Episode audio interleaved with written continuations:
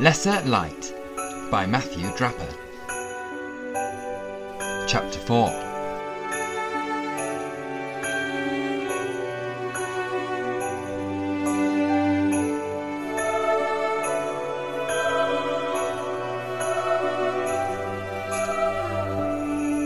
24th December, Christmas Eve. Being squashed between shoppers in an aisle of TK Maxx, arms piled high with hangers of shirts in every colour and jumpers of every description, and being pressed towards the changing rooms by your best friend on God's green earth at lunchtime on Christmas Eve is not the thing, let me tell you. Dylan had dragged me from shop to shop since we had parked up opposite the train station in Macclesfield, from where he would later catch a short ride to his girlfriend's place for Christmas. We ascended Macclesfield's ancient stone 108 steps from the station to the town at a pace, and he had been prodding me to pick a present ever since. There's nothing I need, I insisted, as Dylan threw another shirt across my shoulders, this one dark blue and patterned with embroidered cherries. Wire hanger hooks poked at my body from all directions under the pile. It's not about needing, what do you want? We squeezed through lines of bored partners waiting outside the changing rooms, and disappeared into one of the cubicles together. Belts, jeans, even a hat had come on in with us. Dylan divided the spoils, pulling off his coat and t shirt to try new things on. His smooth skin flashed, and I felt a glimmer of heat, remembering the crush I had on him back at St. Michael's. While he was dating other people, I was dreaming of our future together. A dream of carrying the cosmic fire and electricity of the Spirit to communities all over the UK, while sharing an electricity of our own. Try these!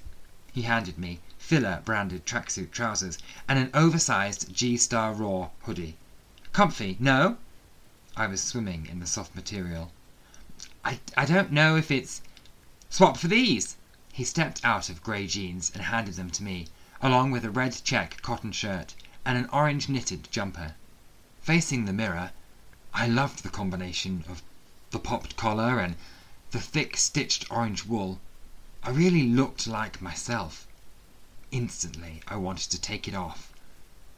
Dylan caught my eye in the mirror, his head plopping free of a Jack Jones sweatshirt.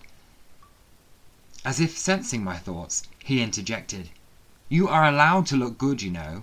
To feel good. I was not sure. Any moment in which I felt most alive, most myself, most in touch with my humanity, I wanted to cringe myself into non existence. Mate, you don't think you deserve anything because we were taught that our bodies are not worth anything. You remember what Morgan used to say if you love something, give it up. They told us to turn off our favourite music, to donate our best jumpers, and to only keep enough cash to make it through the week, if that. He broke into an impression of our mentor. Whoever has two coats, give one away and make it the good one. Dylan's face was full of kindness, but his eyes darted furiously angry at the teaching we had been fed week after week at St. Michael's. Remember when you came to morning prayers with new trainers? They were comfy, slick, and you had saved up for them. Morgan called you to the front of the room and told everyone you were an example of someone making their body an idol. I had been quick to leap to my feet when Morgan called me forward, always excited to be involved in an illustration or to answer questions when called upon at morning prayers or small group. Morgan had asked me to the front of the room, indicated for me to step up onto a chair. I wondered if I was going to be asked to give the blessing, to hold my hands wide above the group and rain down glory over them. Instead, Morgan grabbed my feet, breaking into the popular social media phrase, What are those? Embarrassment flooded up my body from feet to face. In the kingdom of heaven, we do not prioritize style or comfort for our feet. We prioritize stepping in time with the Spirit.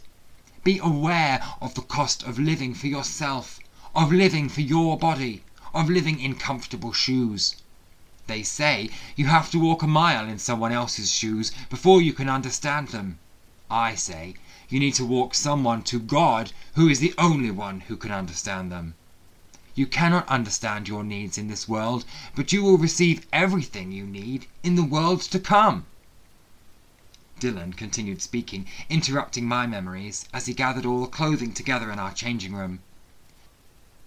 You were told to not make your body an idol, to empty yourself of every desire, and to be filled with G from the soles of your feet to the top of your head. But life isn't like that. You deserve good things for yourself, for now, for this moment, for this life. Look at you, confident, stylish, and fit as anything. Your body deserves to be cared for. You deserve to be cared for. Realizing he had begun to preach, Dylan switched to a crowing voice, and he declared loudly for everyone in the changing rooms to hear, It's Christmas Eve, and you deserve love!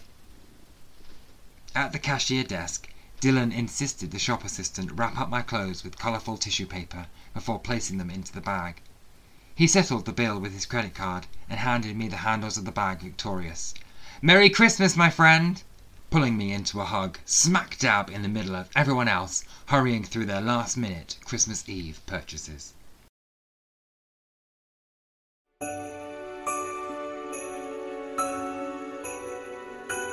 Lesser Light is an online event. Head to lesserlight.blog to join in the comment section or share this story on Facebook, Twitter, Hive, or your favourite social media platform. The Lesser Light paperback is available from lulu.com or other booksellers, or you can download the ebook now.